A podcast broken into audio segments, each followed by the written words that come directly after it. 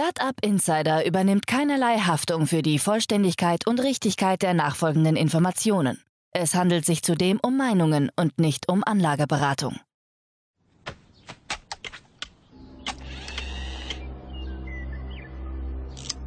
To infinity and beyond!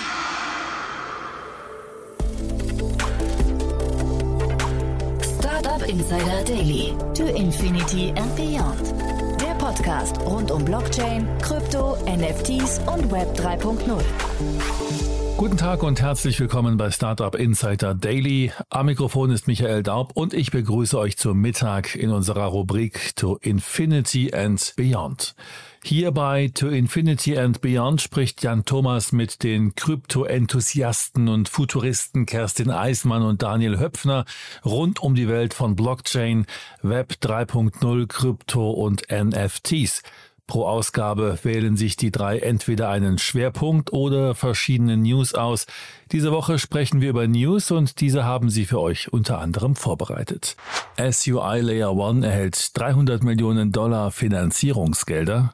Ein neuer Trend im DeFi-Bereich, protokolleigene Stablecoins für die Zensurresistenz. Crypto.com lässt den 495 Billionen Dollar Sponsorship-Deal mit der Champions League platzen und Starbucks möchte ein NFT-basiertes Loyalty-Programm starten.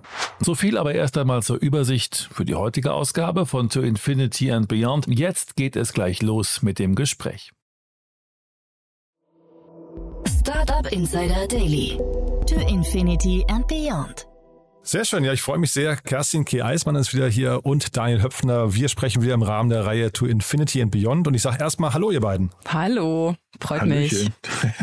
Grüße dich. Ja, wir, wir sprechen wieder hier, ihr kennt das schon, also die Hörerinnen und Hörer kennen das schon, über alles, was mit dem Thema Blockchain, Web 3.0, Krypto, NFTs, DeFi und so weiter und so fort zu tun hat. Und äh, ja, vielleicht fangen wir mal kurz mit den Neuerungen an, bevor ihr beiden euch noch vorstellt. Aber wir haben jetzt gesagt, wir, wir gehen in den Wochenrhythmus, weil wir einfach zu viele coole Themen haben und weil wir diese Themen auch nicht, ja, ich weiß nicht, zeitlich begrenzen wollen. Sowohl die Interviews, ähm, äh, die wir mit tollen Gästen hier führen, als auch die, die Nachrichten, die wir heute besprechen. Das machen wir jetzt quasi im Zwei-Wochen-Rhythmus, richtig? Genau. Also wir sind jetzt sozusagen wöchentlich im Ohr der Hörer. Ja, sehr cool. Und das Thema, äh, ich glaube, die, wir haben es ja gerade schon zusammengefasst, Blockchain, Web 3.0 und so weiter, das rechtfertigt das auch. Es passiert wirklich sehr viel, nicht nur Gutes, muss man sagen, wahrscheinlich. Ne? Also da hat das äh, Web 3.0 auch schon andere Zeiten erlebt. Nichtsdestotrotz, deswegen also der Wechsel auf diese äh, Wochenfrequenz. Ich glaube, das tut der Sache gut, da müssen wir nicht so durchrushen. Und ja, vielleicht bevor wir loslegen mit den News heute, äh, heute stellt ihr beiden euch doch nochmal kurz vor, oder? Ja, klar, gerne. Äh, Kerstin Eismann, mein Name. Alle nennen mich aber nur noch Käse seit ein paar Jahren. Ich hatte so seit 2011 immer wieder immer wieder und immer und wieder Berührungspunkte mit Krypto gehabt in meiner ganzen beruflichen Laufbahn. Habe irgendwie 2011 oder 13, ich weiß es sogar gar nicht mehr so richtig, in den ersten Bitcoin investiert, dann Ethereum und ähm, ich bin auch dem Investment Space treu geblieben. Interessiere mich äh, extrem für Infrastrukturthemen, Refi, DeSci, also der, der geile Scheiß quasi. und freue mich äh, heute auch wieder ein paar News mit euch zu teilen. Super, mein Name Daniel Daniel, Daniel Höpfner. Äh, ich bin eigentlich sozusagen Gründer aus Web 2, wie man das heutzutage so schön sagt, ne? und habe dann ähm, dort auch einen Fonds gegründet namens äh, B10 Frühphasen Tech Fonds hier in Berlin und ähm, habe angefangen 2016 also eigentlich schon noch sehr, sehr früh, aber da war im Verhältnis zu Key, also es ist ja schon spät, irgendwie mich mit den, mit den Kryptobereich auseinanderzusetzen. Und auch da da die ersten Investments getätigt als B10 und auch als Privatperson und da haben sich viele Sachen halt super interessant entwickelt und der Markt ist halt super interessant. Ne? Und ähm, wir sind halt immer noch am Anfang, ich sag's ja immer wieder gerne, ne? also gefühlt irgendwie Ende der 90er, ja? 88, äh, 98, 99 und ähm, das geht das alles gerade los. Aber wir können ja jetzt mal die News mal starten. Mhm. Ja, und da vielleicht noch kurz vorweg zur Einordnung. Äh, wir nehmen auf am Mittwoch, dem 14. September. Das ist deswegen heute so wichtig, weil wir über eine News sprechen, die erst heute passieren wird. Und für die Hörerinnen und Hörer dann aber gestern oder je nachdem, wann sie es hören. Und wir noch nicht ganz genau wissen, wie die Sache ausgeht. Aber das kommt, das kommt gleich. Jetzt kommt, glaube ich, erstmal ein kurzer, äh, weiß ich, Insight. Daniel, du wolltest mal über die Berlin Blockchain Week äh, sprechen, die gerade läuft, ne? Ja, genau. Ich wollte es halt ähm, ähm, auch für die Hörer nochmal sagen, das ist, ähm, man glaubt ja mal, ja, Blockchain, das passiert ja gar nicht hier ähm, oder sind wir da so wieder ein bisschen hinterher? Und dann muss man immer wieder sagen, nein, sind wir nicht. Ja? Also Berlin ist auf jeden Fall eines der Epizentren in der Welt bezüglich Blockchain. Und auch wenn es letztes Jahr die große Tendenz gab, dass verschiedenste Startups nach ähm, Lissabon abgewandert sind, dass das ähm, Silicon Valley dort auch eine gewisse Dominanz hat. Ähm, und Dubai haben wir auch gelernt, ne? Wieder? Und, und Dubai haben wir auch neu gelernt. Und Dubai hatten wir, genau, und auch Zug in der Schweiz. Ne? Ähm, nichtsdestotrotz ist Berlin halt schon immer noch ein Epizentrum und das sieht man auch, dass ähm, ähm diese große Änderung bei ISA, über die wir gleich noch reden werden, genau in der gleichen Woche stattfindet ähm, wie die Berlin Blockchain Week. Ne? Und die ist diese Woche. Und ähm, wer da mal ein bisschen reinstuppern will, ähm, also, Blockchain, also berlinblockchainweek.de findet man um verschiedenste Informationen oder .com, aber das findet man bei Google. Und es ist wirklich bis zum Wochenende sind dort ähm, Events für Anfänger, für Profis, ähm, Partys am Abend, ähm, B2B-Events, wo, wo es darum geht, was funktioniert da, ähm, also im echten Business-Umfeld bis halt zu Developer-Treffen. Also ähm, die sind, viele sind voll, aber klickt auf Joint irgendwie hier, also Waiting-List und die antworten auch relativ schnell und man hat, glaube ich, ganz gute Chancen. Das ist jetzt irgendwie kein Werbeblock, ich habe mit dem gar nichts zu tun. Ich habe in den letzten Tagen gesehen, dass da wirklich viele Leute unterwegs sind, ähm, die auch teilweise wirklich neu in der Szene sind und sagen, sie wollen mal verstehen, was da passiert. Das finde ich super. Mhm. Dass weiterhin viel Geld in dem Markt unterwegs ist, sieht man, glaube ich, am nächsten Thema. Ne? Okay. Ja, genau. Ich habe euch auch wieder eine spannende ähm, Nachricht mitgebracht und zwar das SUI Layer One Protokoll erhält sagen und schreibe 300 Millionen ähm, US-Dollar an Funding und auch hier die Firma, die dahinter steckt, die kennt ihr auch alle. Ähm, also das hängt mit Meta zusammen, ähm, die mhm. ja sozusagen auch mal die Idee hatten, äh, Facebook komplett auf den Kopf zu stellen. Äh, und ähm, was hier auch sozusagen, was ich an der Stelle auch wieder spannend fand, dass die großen VCs, also eine Coinbase Ventures, Andreessen Horowitz, Circle, Circle Ventures, die sind alle wieder auch dabei und haben mächtig Kapital in diese Layer One Blockchain reingepackt.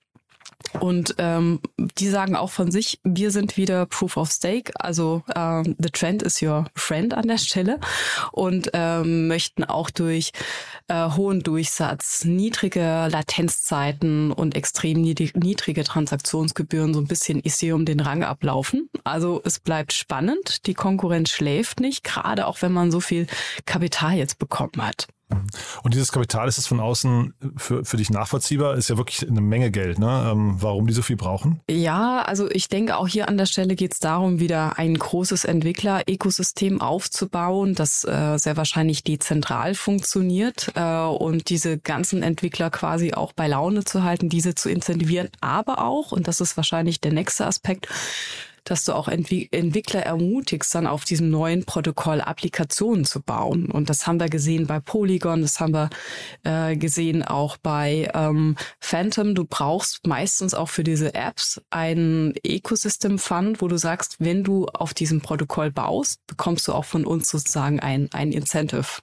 Also ich würde sagen, das ist so eine kleine Syndikatmaschine, die dahinter jetzt auch Kapital bekommen hat.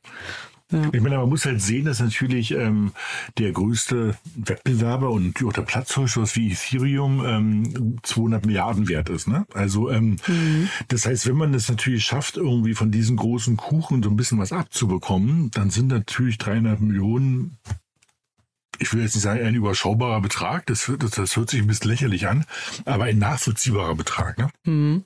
Ja, also das könnt ihr besser beurteilen, da seid ihr näher dran, aber das klingt halt schon nach einer Menge, nach einer Menge Geld. Ne? Das Ökosystem ist gerade sehr groß und mit viel Geld ausgestattet auf jeden Fall. Mhm. Ja. Gehen wir mal zu den Jugend, zu den Helden meiner Jugend. Ja, da genau. ist was Lustiges passiert. ja, das stimmt. Ja. Also wir wollten nicht nur immer Sachen, die mit den ganz großen Geldern ausgestattet sind, mitbringen, ja, total. sondern eine News, wie gesagt, die drei Fragezeichen, ähm, die drei Fragezeichen als NFT ähm, auf der Blockchain. Das heißt sozusagen das, was sozusagen so die Helden meiner, meiner Töchter sind oder irgendwie auch meiner Jugend, ähm, gibt es jetzt jetzt als NFT, wo sozusagen auch die, ähm, die, die Originalkünstler involviert sind, ähm, das gestaltet haben. Das ist jetzt sozusagen jetzt kein riesen Krypto-Projekt, aber man sieht sozusagen, dass es auch in, einfach in normalen Bereichen langsam Einzug hält. Und das ist irgendwie ganz schön. Und jetzt ist natürlich die Frage, gibt es dann irgendwann noch irgendwelche Neudeutsch sagen, Utilities, kann man damit was machen, aber warten wir mal ab. Also erstmal sind die da, man kann, man kann sie käuflich erwerben, sogar irgendwie relativ problemlos mit der Kreditkarte und man kann sozusagen so seine Lieblingscover ähm, sozusagen einfach kaufen. Mhm. Total, total sympathisches Thema auf jeden Fall, finde ich. Ne? Ähm, genau. Ja. Würde man sich immer wünschen, da wäre dann halt irgendwie noch so ein, so ein Wohltätigkeitsaspekt dabei. Weil ich glaube, mit so, mit so einem Thema triggerst du eigentlich unglaublich viele Leute. Ähm, es macht sicherlich, bringt ein bisschen auf, Aufmerksamkeit für das Thema NFTs, aber da könnte man wahrscheinlich noch viel mehr dran, dran packen. Also, aber gut, äh, ist, ein, ist ein schönes Kunstprojekt. Glaube ich, glaub auch, ne? glaube ich ja. auch. Das ist, ähm, das ist, du hast richtig gesagt, das ist das, das also Wohltätigkeitsthema. In, ich glaube, da geht es auch weniger darum, dass man da jetzt wirklich klassisch Geld verdient. Du bringst das Thema halt hoch und das ist genau. halt schon mal ganz spannend. Ne? Total. Ne? Dann kommen wir zu dem Thema, warum ich vorhin gesagt habe, wir nehmen am Mittwoch, dem 14. auf und ähm, tatsächlich muss man sagen, wir wissen nicht genau, was heute noch passiert. ja, aber es gibt wahrscheinlich das Thema der Stunde, ne? Ja, ich glaube, das ist nicht nur das Thema der Stunde, es ist das Thema des, also wirklich ist keine Übertragung des Jahres. Ne? Also ähm, wir reden davon, dass sozusagen die zweitgrößte Blockchain, nämlich Ethereum und eigentlich die relevanteste, weil Bitcoin ist jetzt so ein reines so ein Goldderivat, ne, wenn man so mal so gerne vergleicht und Ether ist sozusagen das Öl, das heißt, da kann man mit was machen, wechselt eben auf einmal, nicht auf einmal, es wechselt eben von diesem Proof of Work Mechanismus auf diesen Proof of Stake Mechanismus. Also ich mache es mal einfach, es wird halt deutlich weniger Energie brauchen und wir reden von deutlich ähm, davon, dass wir sozusagen ähm, statt irgendwie der Energie des, des Landes Niederlande irgendwie so viel Energie brauchen wie eine kleine, eine kleine Stadt. Ne? Also das heißt sozusagen 99,9 Prozent Energieeffizienz. Das heißt, das ganze Thema, ähm, es wird nachhaltiger, es wird grüner, das, und das wird mittelfristig auch nochmal deutlich, deutlich schneller. Und alle fiebern so der Sache ein bisschen entgegen, weil man muss auch verstehen, also das ist jetzt nicht, was gestern irgendwie eingefallen ist. Ähm, das ist ein Thema, was seit zehn Jahren die Leute beschäftigt. Seitdem wissen sie das, dass es halt immer mehr Energie verbraucht.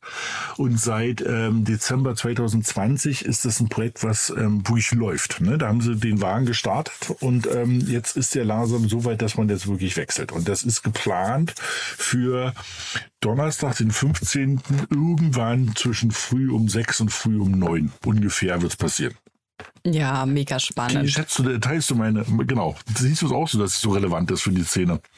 Ja, also ich meine, wir haben da alle hingefiebert seit Jahren und wir reden immer von Proof of Stake und es wird besser, weniger Energiekonsum.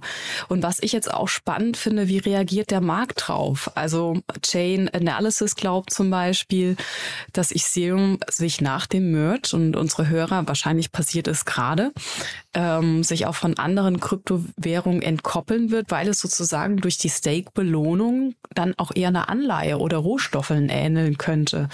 Also ich bekomme ja dann durch das äh, Staking von, von ISA quasi eine jährliche Rendite von, ich weiß es nicht, 10 bis 15 Prozent.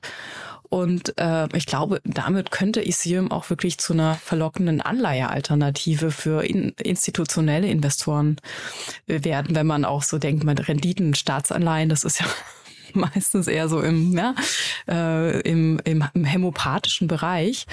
Also was, wie reagiert darauf der Markt und wie, was, was macht auch dieses Burning der, der Tokens? Also es werden jetzt ja auch ähm, viel mehr, ähm, viel mehr ISA quasi reduziert oder reduziert vom Markt genommen durch das neue System.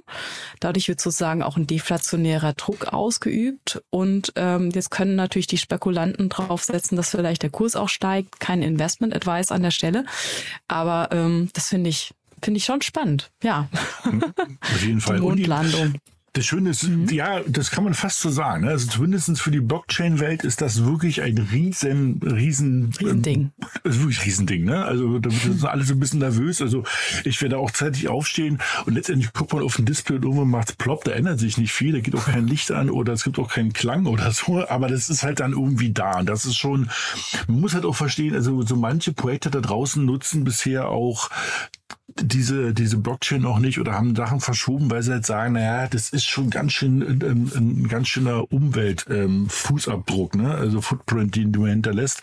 Das ist halt jetzt alles vorbei. Ne? Also sagen, wenn das sauber durchläuft in die nächsten 24 Stunden, dann sind wir Donnerstag früh an dem Punkt, dass wir sagen, das ist jetzt deutlich energieeffizienter als das Visa-Card-Netzwerk oder alle möglichen Banken und das ist dann schon echt, wo du sagst, da kannst du mal richtig durchstarten.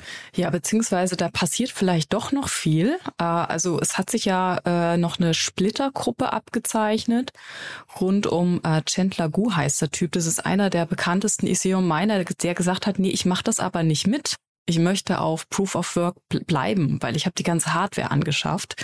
okay. Das heißt, man geht jetzt davon aus, dass irgendwie 24 Stunden nach dem, ähm, nach dem Launch vom Merch quasi ein, ein Fork passiert und es eine ähm, ja weiterhin eine äh, Proof of Work Chain geben wird, auch mit einem neuen Token, der heißt dann ETHW, also für Work. Und ähm, das ist auch nochmal extrem spannend. Also wenn du deine Ethereum gerade in deiner Wallet hast, wirst du eventuell dann auch beglückt in 24 Stunden mit einem Airdrop dieser neuen geforkten Coins. Das finde ich aber hochinteressant, muss ich sagen. Das klingt so ein bisschen aus der Startup-Welt kennen wir das, die trotzigen Corporates, die dann meinen, wir haben, wir haben Druck, Druckmaschinen im Keller stehen und deswegen wollen wir noch auf Papier drucken. Ja, und, wir haben noch so viel investiert. Ja, ja genau. genau. Also das so ist wirklich die, exakt das gleiche Mindset. Dass es das jetzt also im Web 3 auch schon gibt, das wusste ich nicht. Ja, ja man muss fairerweise sagen, das hatten wir auch schon mal. Ne? Also es gibt ja auch ähm, Ethereum Classic. Das ist schon mal eine Absplitterung von Ether gewesen. Und jetzt irgendwie, man darf auch eins nicht vergessen, also da könnte man ja sagen, naja, wen interessiert denn das? Ähm, irgendwie so ein kleines Seitenprojekt Projekt nach dem Motto, aber ich habe gerade nochmal nachgeguckt, das Ether Classic hat heute am Mittwoch eine Marktkapitalisierung von fast 8 Milliarden US-Dollar. Ne? Also es ist jetzt nicht so, dass da irgendwie drei Leute miteinander spielen, sondern also da sind halt schon nochmal wirklich mehrere tausend Leute, die damit was machen und tun. Und ähm, deshalb bin ich auch echt gespannt, ähm, was da passiert. Und da gab es ja auch in den Wochen davor jetzt ähm, wirklich viele Gerüchte oder viele irgendwelche Anlagetipps von irgendwelchen Leuten, die meinten, sie kennen sich besonders gut aus, wie man das jetzt macht, dass man von beiden die Tokens bekommt und was auch alles. Weißt du was? Also ich bin froh, wenn das sauber durchläuft, dass wenn dieser Blog, äh, dieser Podcast wirklich läuft, wir eigentlich alle zufrieden und zurücklegen und wissen, dass sozusagen diese größte technologische Änderung ähm, wirklich erfolgreich war, weil dann kann man wirklich nach vorne gucken und sagen, jetzt geht's, jetzt kommt so, jetzt kommt die, so der zweite Gang, weißt du? Da geht's richtig los. Mhm. Ja, drücken wir uns gegenseitig die Daumen. Äh, wir gehen mal zum nächsten Thema. Ne? Okay, da hast du ja auch schon wieder was Spannendes mitgebracht. Ja, also auch wieder ein spannender Trend, den ich beobachten konnte, ist ähm, also man im DeFi-Bereich, dass man jetzt feststellt, dass es protokolleigene Stablecoins plötzlich gibt. Wir gehen noch mal einen Schritt zurück. Es gab ja diese Thematik mit Tornado Cash, ne, äh, wo man gesagt hat, alle alle Personen, die über Tornado Cash ihre Coins ähm, ja gewaschen haben oder so, deren Konten wurden eingefroren. Und das hat eben jetzt auch Circle gemacht. Circle ist das Unternehmen hinter USDC, einem der ja, wichtigsten Stablecoins. Die haben quasi alle Transaktionen oder alle, ja, alle äh, User, deren Transaktionen jetzt eingefroren, die über Tornado Cash äh, auch aktiv geworden sind. Und das hat jetzt wiederum die DeFi-Community äh, bisschen, also die waren nicht so sehr amused. Die haben gesagt, es geht hier um Dezentralisierung und Privacy. Und ähm, die, also die großen Player sozusagen wie eine Aave oder eine Curve, ähm, diskutieren jetzt tatsächlich, dass sie ihre eigenen äh, Stablecoins lancieren. Also protokolleigene Stablecoins, die man eben nicht mal einfrieren kann. Äh, und, und sagt, hiermit möchten wir halt weiterhin diese ja, diesen Freiheitsgeist, dieses Ökosystem aufrechterhalten. Und das, das ist so spannend, was ich da finde. Also es passiert eine Sache und einen Monat später versucht sich das Ökosystem wieder selbst so ein bisschen zu, abzugraden oder zu heilen oder wieder neue Lösungs Lösungen vorzuschlagen. Ähm, ja, also ich glaube, über diese Protokoll- oder DeFi-eigenen Stablecoins von einer Aave oder einer Curve werden wir auch in den nächsten Wochen, glaube ich, noch viel hören. Das heißt, entsteht ein wirklich resilientes System, ja. würdest du sagen? Ja. Mhm.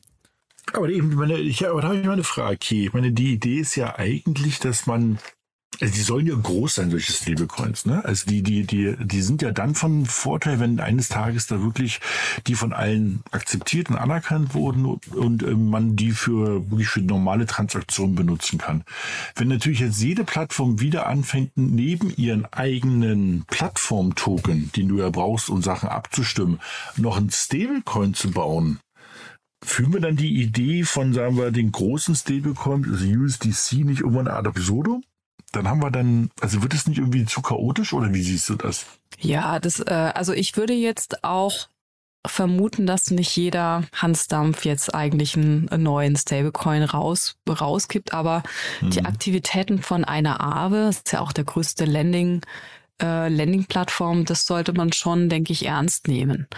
ähm, an der Stelle. Und sie sagen auch, sie hinterlegen quasi dann ihre Stablecoins ähm, durch äh, andere Kryptowährungen. Also nicht über irgendwelche, ja, sag ich mal, Bargeld oder, oder Fiat-Währung. Also ich bin da schon bei dir, dass man jetzt, äh, wenn es tausend Stablecoins, dann haben wir hier ein großes Chaos. Aber wie gesagt, die, die zentralen Treiber des DeFi-Ökosystems, wenn die sich jetzt hinstellen, sagen, wir machen äh, zensurresistente Stablecoins, okay, mhm. das ist eine Ansage.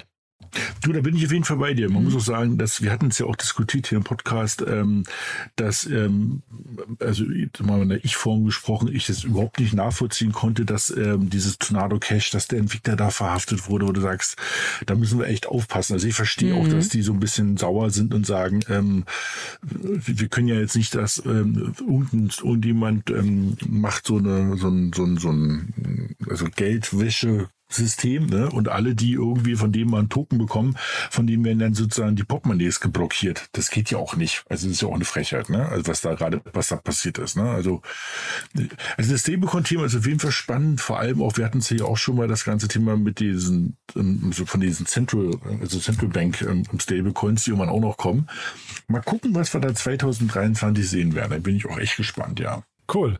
Springen wir zum nächsten Thema, genau. Ne? Ein bisschen Marketing, ne? Ja. also Sport und Marketing. Also Crypto.com, also einer der größten ähm, Player im Krypto-Umfeld, hat ja ähm, sozusagen die, die, die Gunst der Stunde genutzt und ist im März, April, ähm, ich glaube sogar März schon, reingesprungen, als die ähm, Champions League einen neuen Sponsor gesucht hat, weil halt Gazprom eben rausgeflogen sind aufgrund ähm, der, des Krieges in der Ukraine. Und ähm, hatten sich auch ähm, sehr großzügig gezeigt mit irgendwie, wo ich sage und schreibe, einer halben Milliarde US-Dollar irgendwie Budget für diesen Sponsoring-Deal für die nächsten Jahre. Ja, aber eben, sie ziehen jetzt wieder zurück und nicht, weil sie das Geld nicht haben, sondern ähm, weil sozusagen, nehmen wir es mal, das ist natürlich ein Werbe, eine Werbeidee. Ne? Ähm, es, es führt aber dazu im Moment, dass sie aufgrund von Regulatorik, ich glaube in drei, vier Ländern, wenn ich mich recht erinnere, war das in, in äh, UK, Frankreich und Italien, dürfen sie nicht damit nicht da, es dürfen damit nicht werben und auch nicht beworben werden, was natürlich dann irgendwie so die Idee ad absurdum führt, wenn man sagt, ähm, man ist ähm, Werbepartner der UEFA, ne? Und gerade ähm, UK äh, ist ja glaube ich so nach dem Motto, ich bin kein Fußballprofi, aber es das heißt immer das Heimatland des Fußballs. Wenn, wenn du natürlich dann da nicht werben darfst, ist das natürlich dann so ein bisschen für die Katzen. Ne? Also äh, kurz und gut eben ähm, Crypto.com eben wird nicht Werbepartner von von der Champions League, sondern dann eben, es muss ein neuer Player gesucht werden. Schauen wir mal, was da passiert. Mhm. Ja, also vielleicht nochmal kurz, weil wir es eben schon mal immer so erwähnt haben im Nebensatz, wir geben ja hier generell auch keine, ähm, äh, ich will nur nicht, dass das untergeht. Ne? Wir hatten vorhin äh, so ein paar Dinge, wo jetzt Leute investieren könnten. sollte man nicht vergessen. Hier gibt es auf jeden Fall keinen ähm, kein Investment-Advice. Ne? Nicht, dass Leute irgendwann das Gefühl haben, egal an welcher Stelle, ob sie jetzt NFTs von drei Fragezeichen kaufen oder jetzt den, den beim neuen Merch mitmachen, äh, da, da sind wir, glaube ich, nicht zu befugt, hier irgendwelche wichtigen Investment-Tipps zu geben. Ne? Nee, das ist halt, also man muss es verstehen, dass wir uns darüber unterhalten und sozusagen so unsere indikative Meinung mhm. geben. Ja, ne? also halt wir gerade nur noch notiert, nicht, dass das untergeht, das wäre ja. das wäre tatsächlich tragisch. Ne? Weil wir kommen jetzt auch zum nächsten Thema, da geht es ja auch theoretisch, ich glaube auch um einen Coin, den man eigentlich handeln könnte. Ne? Okay.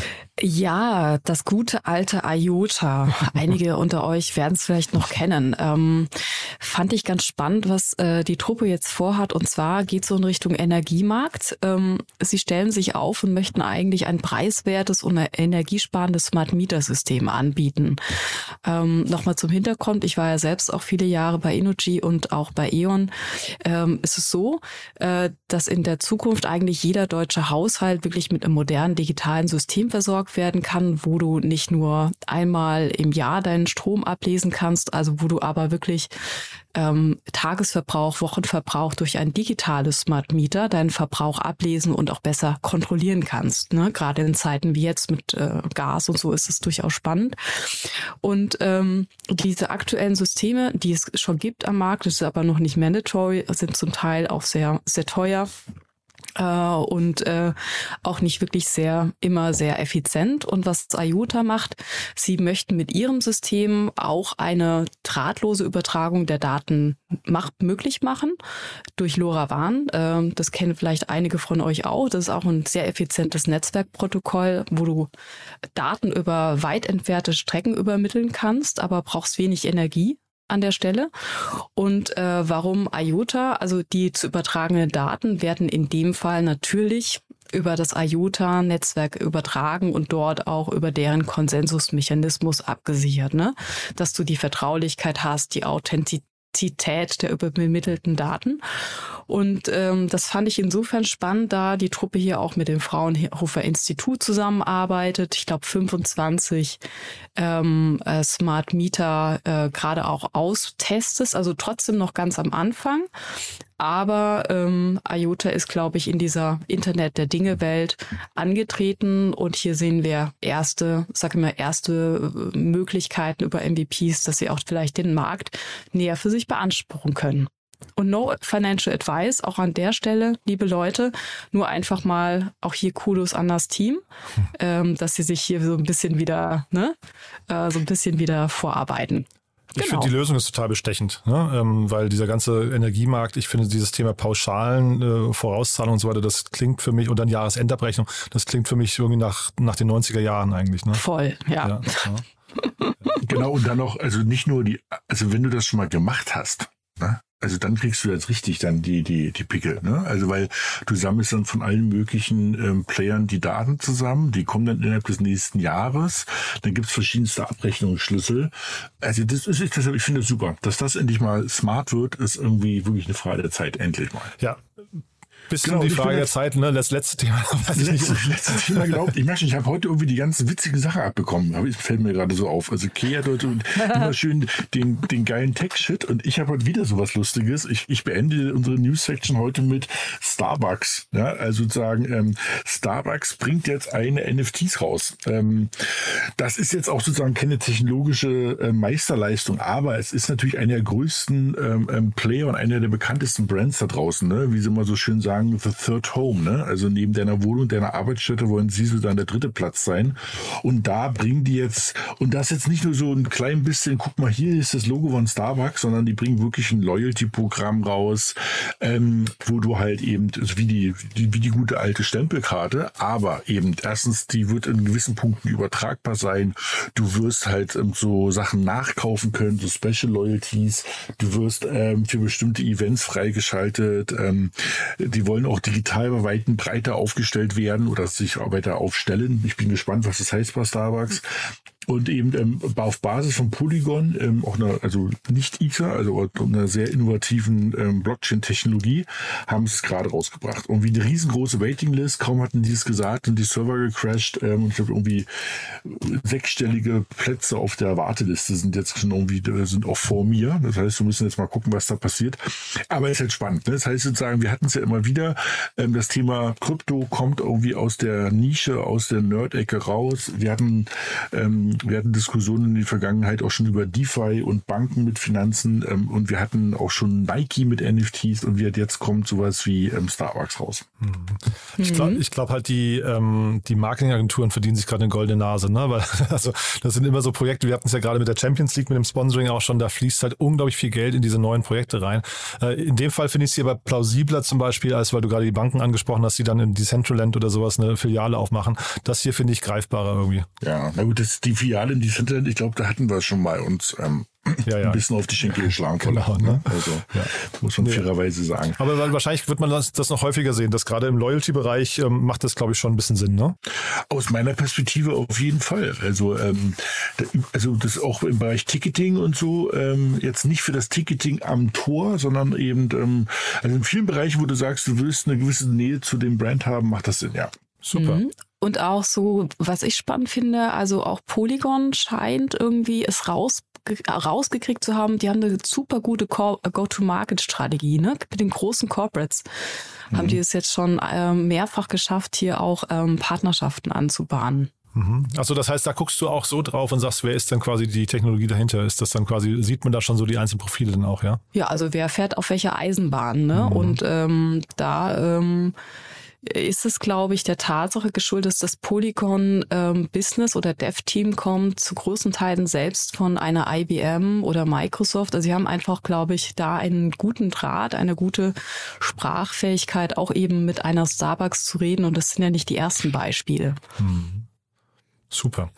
Also dann war das wieder ein super spannendes Gespräch mit euch. Und dann nächste Woche, also wir haben ja jetzt gesagt, wir teilen uns auf. Wir machen jetzt ähm, Interviews quasi im Zwei-Wochen-Takt und News im Zwei-Wochen-Takt. Heute war die News-Sendung dran.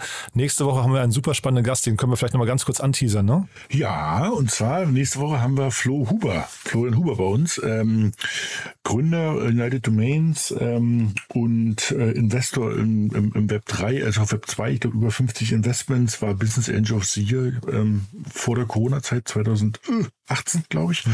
ähm, und sehr wissend in dem Bereich. Ähm, darauf freue ich mich. Das wird ein gutes Gespräch. Er wird ein bisschen was erzählen.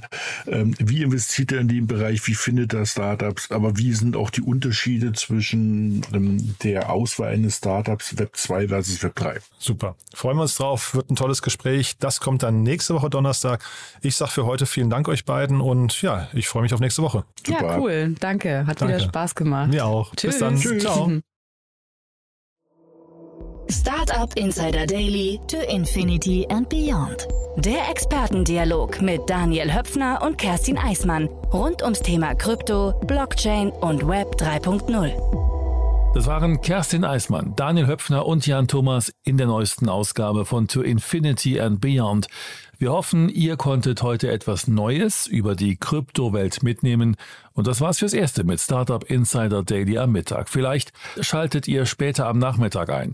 Dort haben wir als Gast Dr. Daniel Wolz, CEO von Kipu Quantum anlässlich eines besonderen Anlasses zu uns eingeladen. Wenn nicht, hören wir uns hoffentlich morgen in der nächsten Ausgabe wieder. Am Mikrofon war Michael Daub. Ich verabschiede mich. Bis dahin.